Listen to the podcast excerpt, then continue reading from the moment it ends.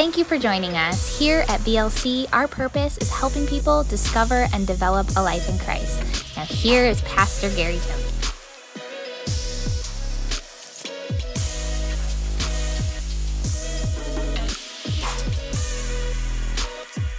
Worship this morning, I want to encourage you with something. When you have time, it doesn't, just like John was saying, it doesn't have to be a set song. Set songs sometimes help you, but I want to encourage you to start blocking out some time for worship. Now, now listen, I know we have traditions in the American church, and we think worship, well, you got to sing. Sometimes one of the greatest acts of worship that you can do is be still before the Lord. Are you ready for this? And be quiet. Don't turn anything on. Now, I, lo- I love having worship music, but there are moments when God wants you to be quiet. In, in the stillness, He will speak to you. Don't look for signs. I think that's a mistake too much of the church makes. Lord, give me a sign. Send me three red Corvettes by. Huh? Have somebody call this out or stop all that. You have the Spirit of God inside you. You have a sign. He hung on a cross and died for you. He loves you that much that he gave, he gave you his spirit. So as you begin to dig into your new life, and I know some of you have been born again longer than me, but how many of you believe there are new chapters in your journey of faith? I believe with, with what the Lord is dealing with me about that our church is entering into a new chapter. What's it look like? I don't know. Sometimes you just have to be still and wait on the Lord and trust Him. Yeah? So, my new talk today called renovation. How many of you ever been through a renovation project? Michaela, you know a little bit about that, don't you? Yeah. We always like the end result, but in the process, not so much. Let's start this morning. I want to share a story with you out of 2 Kings chapter 6. Now, let me set this up because this is in the season of Elisha, the prophet, ministering to the people of God. And the thing you need to understand about both Kings and both Chronicles, these are actual historical facts. It's not just inspiration from God, these are factual events that have taken place. And the king of Syria wants to destroy Israel. It seems like you continually see that repeatedly the enemy is always wanting to destroy the people of God. Nothing has changed. But in the process of this, Elisha, the prophet, continually reveals to the Israeli army the king of Syria's next move. And so they're, they're always a step ahead of them. Now, this is the brilliance of the kingdom of darkness. The king of Syria decides, well, listen, where is Elisha? Because his, his, one of his servants told him, he said, The prophet sees what you talk about in the bedchamber at night. He knows what's going on before you make a decision. But now all of a sudden, this king thinks for some reason he's going to sneak up on Elisha. right? And he actually tries. So he sends his army to where Elisha is. They have found him. And Elisha's kind of, you know, he's pretty, he's an intense prophet. I don't know if you know this about Elisha, but as he walked in the ministry of the Lord, the, the reason I relate so much with Elisha is because there's a cool story.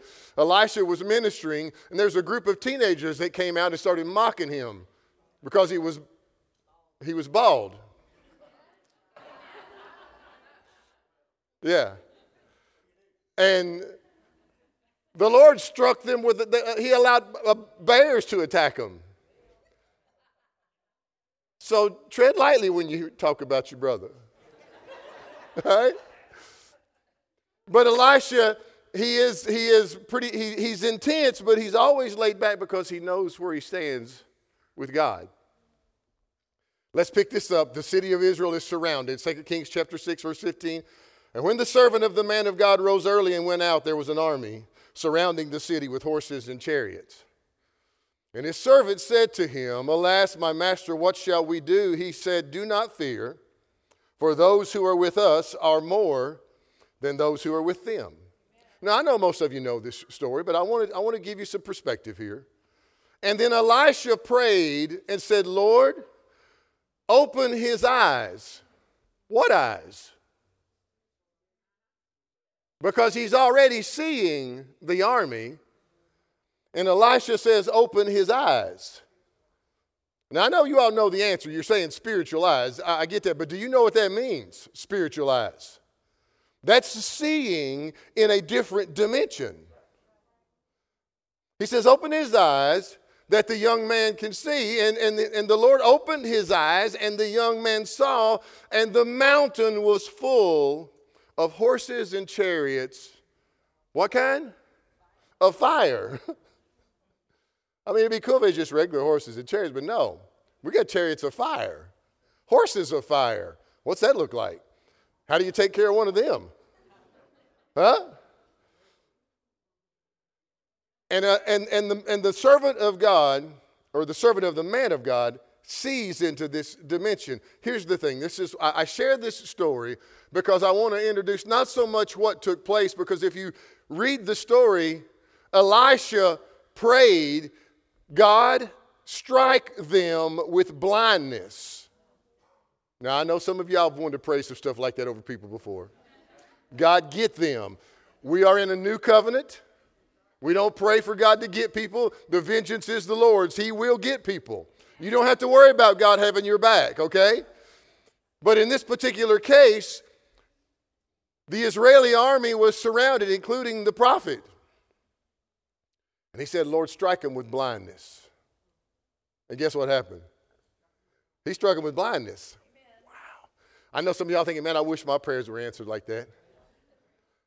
I think there's a lesson to learn here to get to where that kind of prayer is petitioned and, and uh, delivered on, I believe we need to walk in the place that he walked. Amen. I know a lot of people just want this kind of power, but you don't, you don't get that kind of power to just run around at the park. It's for a reason.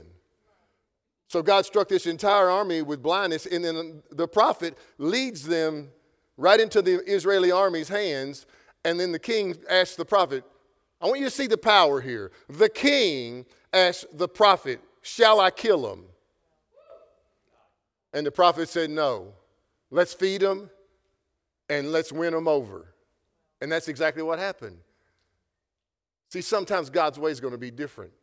Here's the thing how many of us, I think we're like Elisha's servant. And I think what we need to do is we need help to see things from a different perspective. See, all Elisha's servant could see was from a natural standpoint, and God had to help him. This is why it's important for you and me, as the born again, to grasp the reality that God has built us with the ability to see through the lens of his promises. See, here's, here's the thing we get so consumed with our religious traditions. See, God wants, God wants to move us Listen to me carefully now, because you, you'll let this just slip right past you, because I wrote it and it slipped right past me. God wants to move us from an intellectual process to a spiritual one. And being spiritual sometimes will not make sense to the natural. In the natural, Elisha's servant could not comprehend what was going on. He had no concept that he was surrounded by horses and chariots of fire well, there's somebody driving that chariot of fire. Yeah? This means for us today. Now, you know, as, we, as, I, as I present these things to you, these thoughts, these truths, it's never out of some legalistic approach. You got that? God despises religion. Jesus told the religious world of that day, the Pharisees, He says, You are of your father, the devil. See, what God is looking for is people that will be humble. That's one of the first things when you go back and study the life of the prophet Elisha, Elijah, on a number of occasions, tried to tell Elisha, Stay here, I'm going. Stay here, I'm going here. But Elisha wouldn't. He said, Wherever you go, I'm going. Whatever it takes for me to be around this anointing, I'm going to do it. Amen. But we're not there today because we are a society of convenience.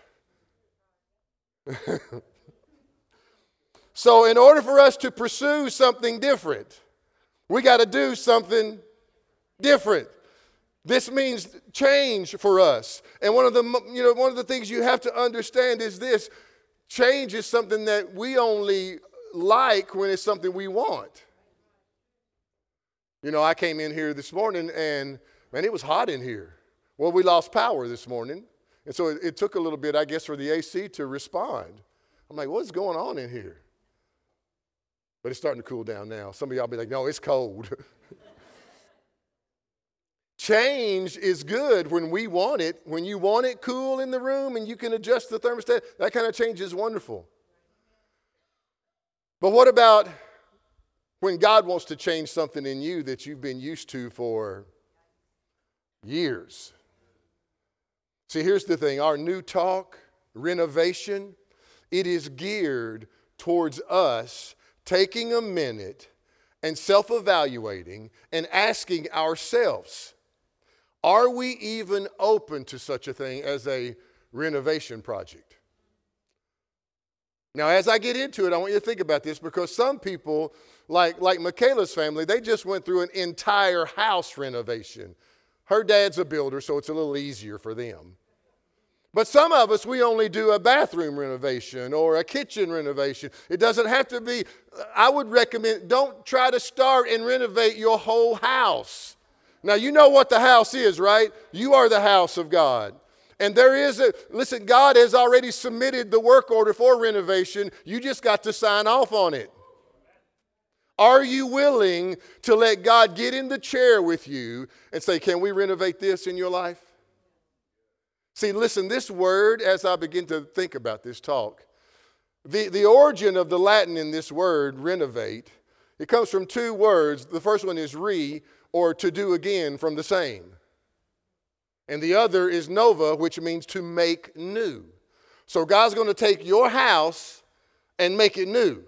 That's what a renovation is. A renovation is you take your old kitchen, same kitchen, but you make it a new one. How many of us are willing to let God open up a renovation project in our life today? See, this is what Jesus has done for us. He's given us this ability, and regardless of our current situation, regardless of what it looks like, Jesus loves to make things new for us. He's made a new way for us. He wants to give you a fresh start. He is the God of mercy and grace. His mercy is new every day. The Apostle Paul said, It is only by the grace of God that I do what I do. Because Paul was evil, he was the king of religion. And he got the revelation of who Jesus was, and then Jesus started renovating his life. He spent years working on Paul to get him to the place where he, you know, we're quoting him today. In the book of Revelation, Jesus actually makes this statement. He says, I make all things new. Amen. Turn to your neighbor and say, He's talking about you. Yeah. Yeah, he's talking about you. Now, here's the thing in Christ, you are a new creation. Huh? Old things have passed away. But now your flesh, on the other hand, your carnal human nature, it probably needs a little work. Here's the thing you ask anybody that's been through a renovation project, and they will be the first to let you know that it requires, it requires some stuff. Huh? It requires adjustments, being flexible. It demands change. Are you ready for this? Patience. When you're in a renovation project and, and the, the subcontractor didn't show up, I mean, I know that probably didn't happen to you, but in the real world, it requires patience. A renovation project will absolutely cost you something. That's the Lord. Somebody ought to get that. That's, that's your work orders right there being called. a renovation project will take you out of what you're used to, what you're comfortable with. Are you willing to submit yourself to let God do something like that in your life? Because I can tell you, we get, we get comfortable where we're at.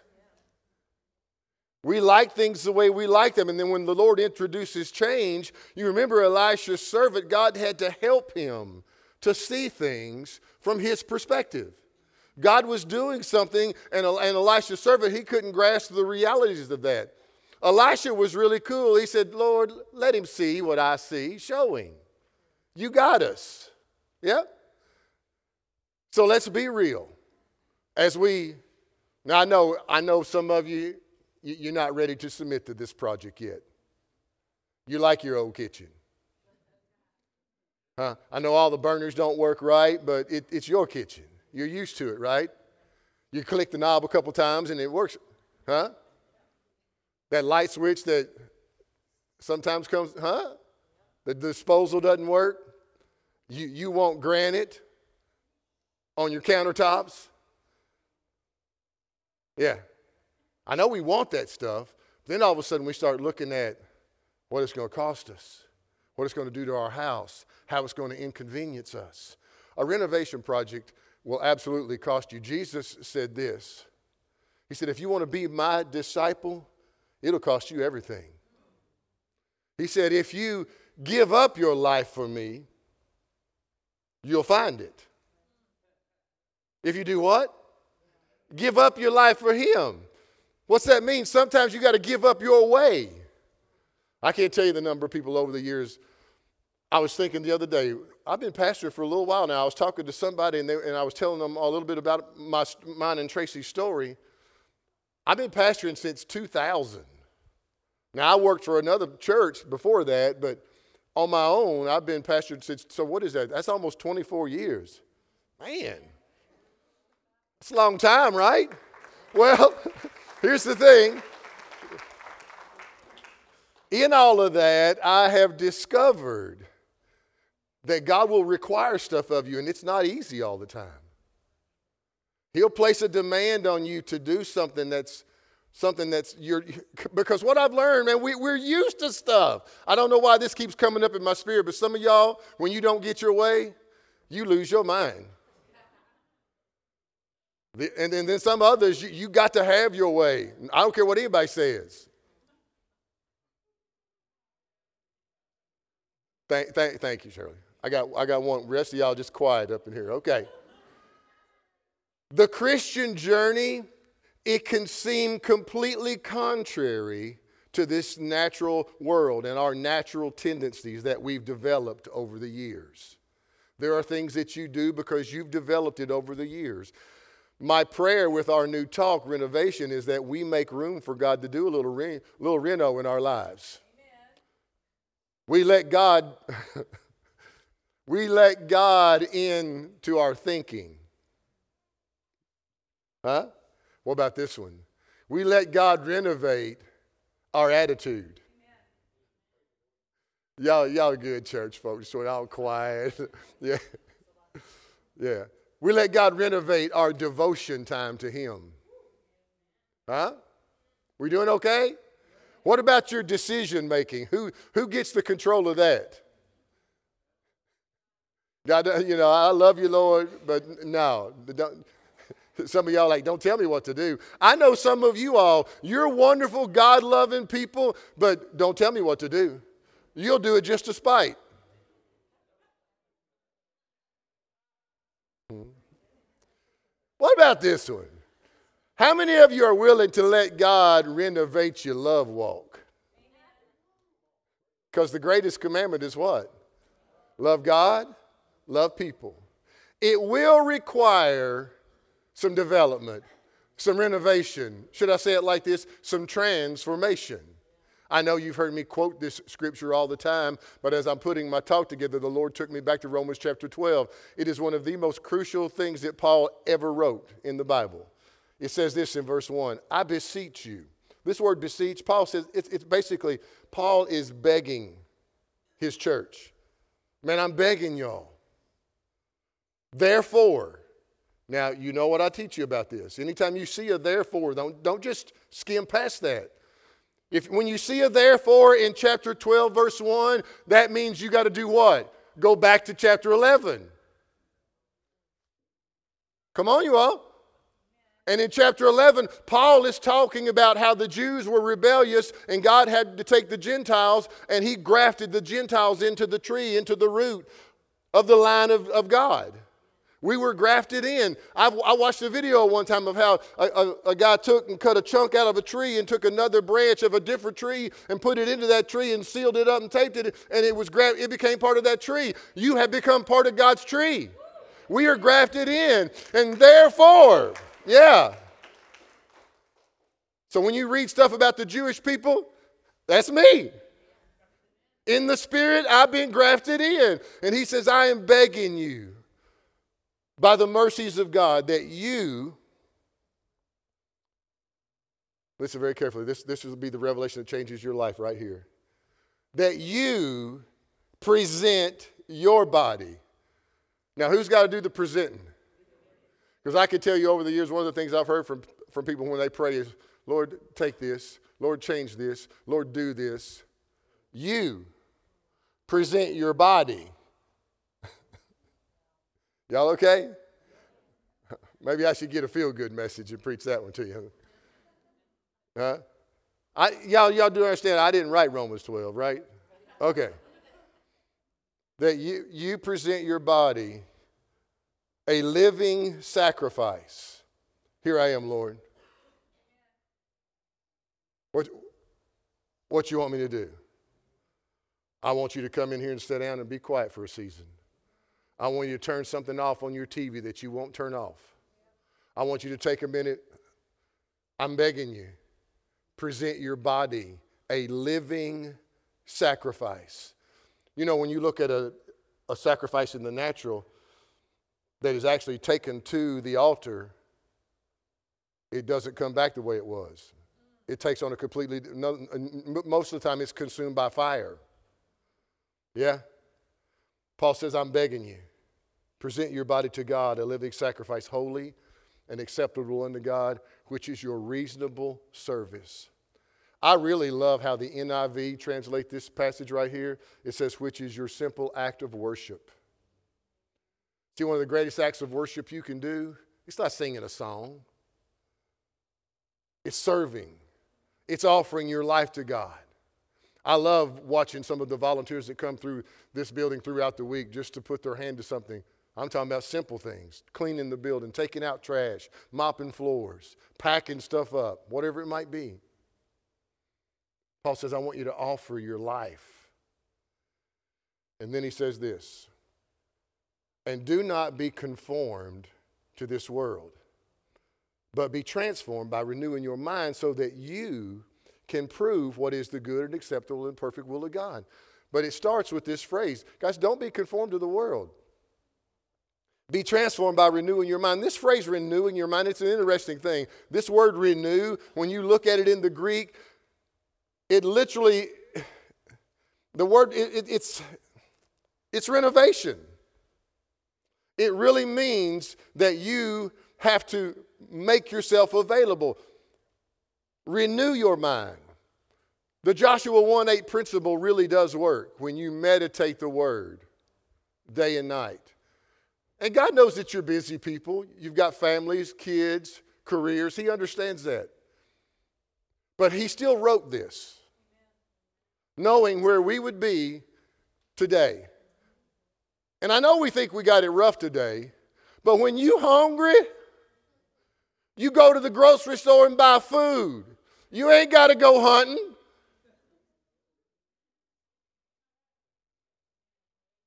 Look, just if I had the time they had back then, are you for real? They had to build a fire. They just couldn't go turn the stove on. They had to build a fire. They needed water. They, went, they didn't get a water bill. Their water bill was pack a bucket down to the river. I know we think we got it tough today. I love a toilet. I love a shower with warm water. Huh? Make yourself available. Now, that's going to look different for every one of us, but you have to start, you all. You have to pick a window of time that you have and you have to set it aside for God. Once again, not out of some legalistic thing. Renewing your mind. Let God renovate the way you think. Sometimes we simply need to renovate Here's the thing what we've been fixed on for years. Because some of us, what we do, we establish these strongholds in our mind. And when it comes to renovation, you know, sometimes that's hard to do. So don't get conformed to the world. I, I love how the message paraphrases that statement don't be conformed to the world. It says, don't copy or become so well adjusted to today's culture that you fit in without even thinking. Man, does that fit us today? We get so used to what's going on around us. Well, that's just what we do today. That's just life. That's just, no, you are a different person now. And the number one tool, you hear me talk about this all the time. The number one tool the enemy uses because he will attack the mind, that's his target. He's not showing up like Hollywood portrays us, like he's this evil creature. No, that's, that's, that's, a, that's in his mind. Now, he attacks right here between the ears. And the number one tool he uses is the media. You know, you know I'm, i hammer this all the time. Some of you all need to turn some of that stuff off. I know, I, and listen, go on, clap, yeah. I know some of you think, yeah, but I don't watch a lot of TV. All right, all you TikTokers. Man, you'll get sucked into that trap, and an hour later, you're still scrolling and watching stuff. Nothing to do with God. Well, I just didn't have time for the word this morning. You didn't? The enemy makes it attractive on purpose. He is very subtle, he is very, very uh, deceptive. He's seductive in his methods and very effective. And gradually, it starts getting into your thinking until it builds a stronghold in your life. And you're like, oh, that church stuff's not important.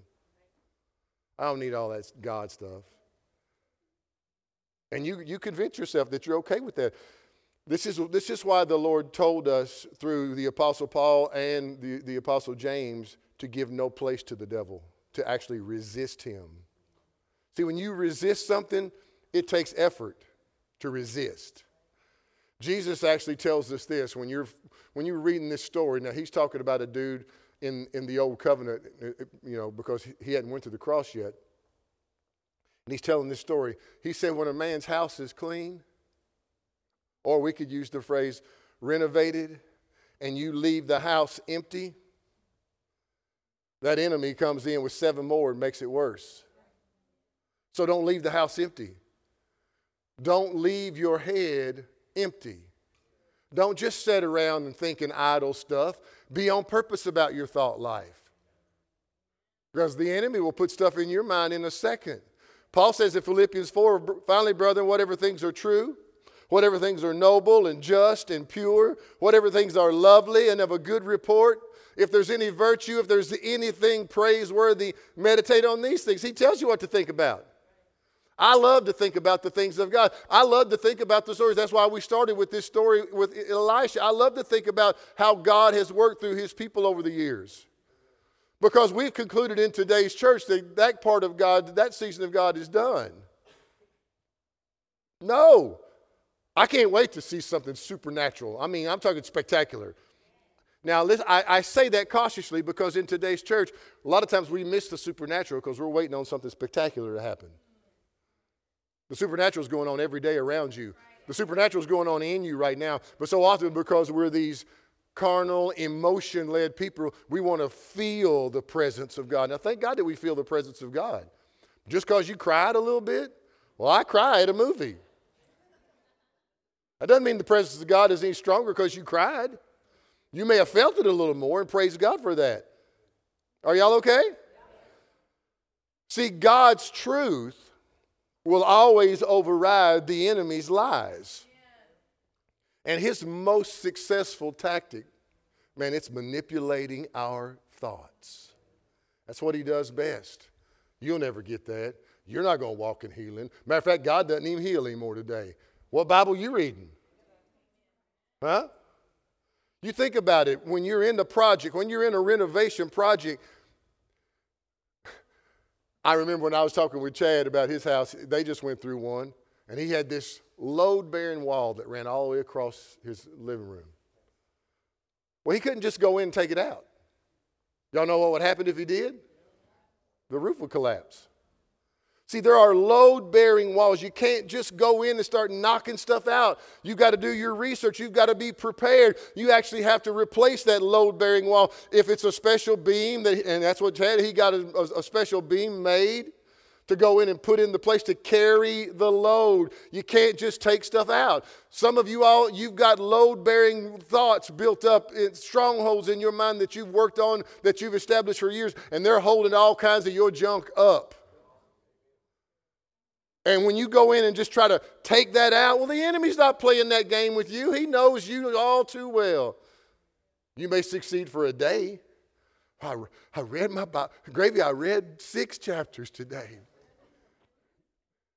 Listen, the enemy doesn't care how much you read until you start doing some of it.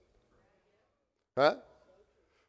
See, these, these fixed structures in houses just like fixed structures or strongholds in our mind, those are thoughts that Paul is trying to get us to understand. This is why you can't, guys, you can't just erase wrong thoughts from your mind. They won't just go away, they're, they're fixed. You have to replace them with something else. This is Paul's point when he's writing to this young church in, in Corinthians.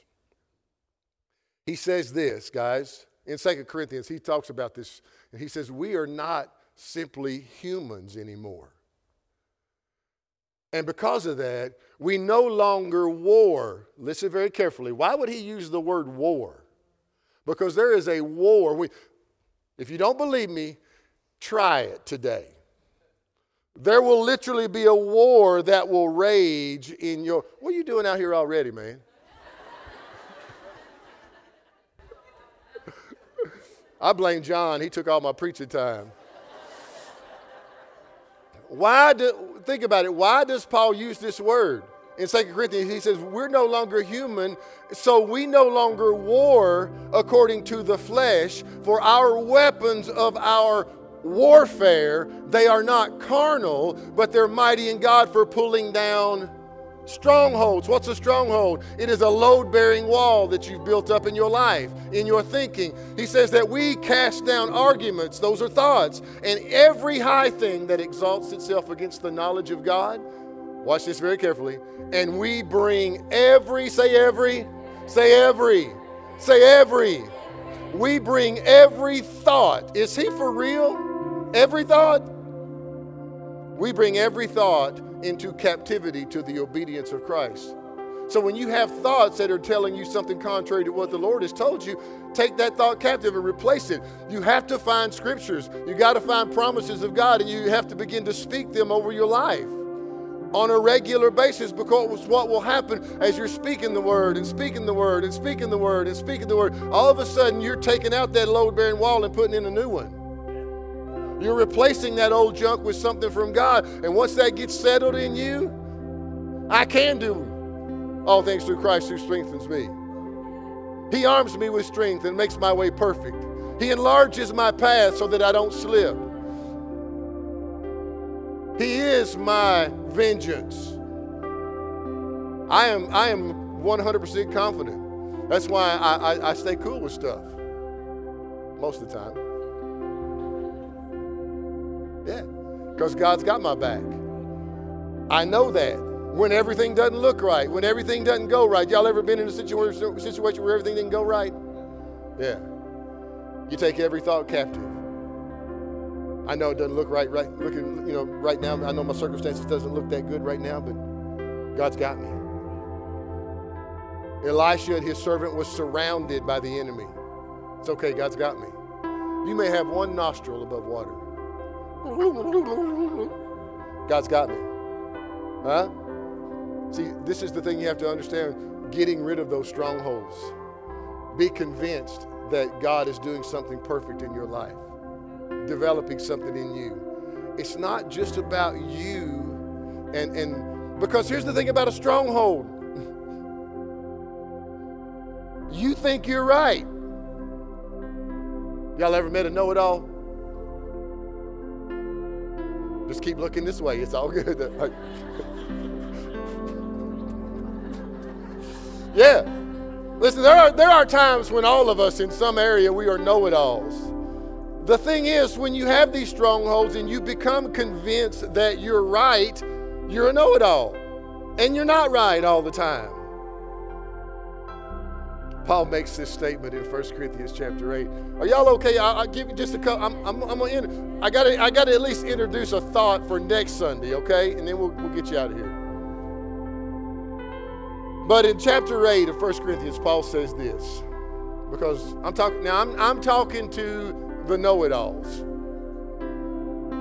Now, don't, don't, oh, we all fit this. Knowledge puffs up, but love edifies. I like to say it like this knowledge puffs up. You know what that means? You know what, when you puff something up, you're full of hot air. Knowledge puffs up, but love builds up. Knowledge puffs up, but love builds up. This passage in the New Living, it says it like this While knowledge makes us feel important, it's love that strengthens us. And anyone, now you got to you got to go check this out later. It's 1 Corinthians in uh, chapter 8. Anyone who claims to know all the answers doesn't really know very much. I am reading the Bible, okay? But the person who loves God is the one who God recognizes. And I can tell you, as you look over the landscape of our culture today, the intellectual society has exalted itself above everything. We have an education system that thinks they're something they're not. Parents, you should tread very lightly where your child goes to school at the next level.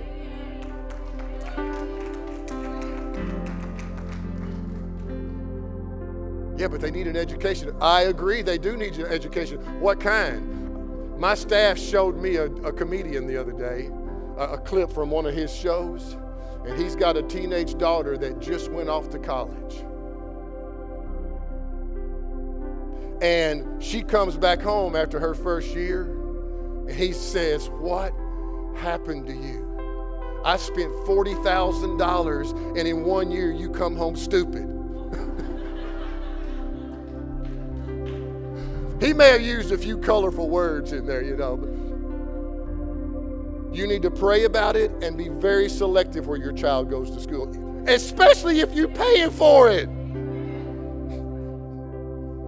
Because we live in a society, we this is known as the information age, and we think because we've inventoried a bunch of information I can tell you as a pastor over the years, one of the things, because when I tell people what I do for a living so often, especially the intellectual world, because they think they've arrived at some place, because they've accumulated knowledge, they look at me like, oh, bless your heart. They don't realize how much ignorance just poured out of their mouth. Because according to the Apostle Paul, when you, you're the one that thinks you know something, you really don't know anything. That's why he says love is the most important thing. See, when we learn this concept, now what are we talking about? We're talking about renovation. We're talking about changing who we are, and it starts with our thinking, you all. So this week, I want you to self evaluate, do some inventory of your life. Are you ready for this? Start your renovation project. For some of y'all, you know what that means first? You got to get rid of some junk. You got to clean out your closets. How many of you are pack rats? Bunch of lying church people. I know some of you. Okay, my bad. Not pack rat, hoarder. that might help you. yeah, you, you take you take a semi truck just to get rid of the stuff you don't use anymore. Well, it's got sentimental value. Really? no, that's got to go. My wife has a rule at our house. If we ain't wore it in a year, it's out. It's out, man. I'm like, babe, where my where my favorite sweatpants go? Out. yeah. Make some room. Now listen, don't let the enemy get into your head with condemnation. We're all going to fail. We're all going to mess up. You're going to take out something. You're going to break something in a renovation project. You're going to tear a faucet up when you didn't mean, oh, I wanted to keep that one. So when you start and everything doesn't go right, don't beat yourself up. Tell the enemy to shut up. Resist him. Make a spot this week for God. Ask him what yours looks like. Write stuff down. Don't just think it. Ink it or type it, whatever. Get you a, get you a renovation project list because we're going to spend a couple weeks on this. Huh? Knowledge puffs up. Love does what? Yeah, love builds up. So you know where we're going next week, right? We're going to talk about love. The love boat. Exciting. Only the old people laugh at that. You understand? yeah. Before I get out of here, you know, you know how I like to do things. If you're in the room and you've never given Jesus a chance in your life, today's your day. If you're listening to me and there's a thought that's rolling around in the back of your head, yep, that's the Lord pulling on your heart. Yeah, but I don't know if I like you. Well, that's okay, but you're here. We're asking you to give your life to Jesus, not Victory Life Church. If the Lord sends you here, that's great. We'd love to have you, but the most important decision you will ever make, eternity hangs in the balance for you. Don't leave here today without Jesus. Those of you listening or watching, stop what you're doing for a second. The Lord's calling on you right now. Give Jesus a chance. We have made it so simple. All you got to do is believe in your heart, confess it with your mouth, and you're saved if there's a lot more to the Christian life. Not without that, there's not. That's where you start. Jesus made it that simple on purpose because he knew we'd be involved in it. Religion and tradition is what's messed it up. Oh, Pastor, you need to have them walk the aisle. Said who?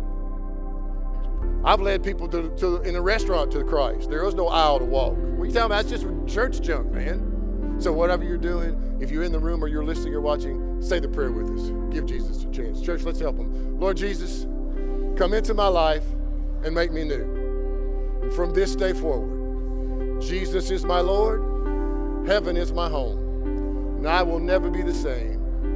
In Jesus' name, amen. Now, if you're here, stop by our information desk if you said that prayer. Let us give you a gift to get you started on your journey of faith.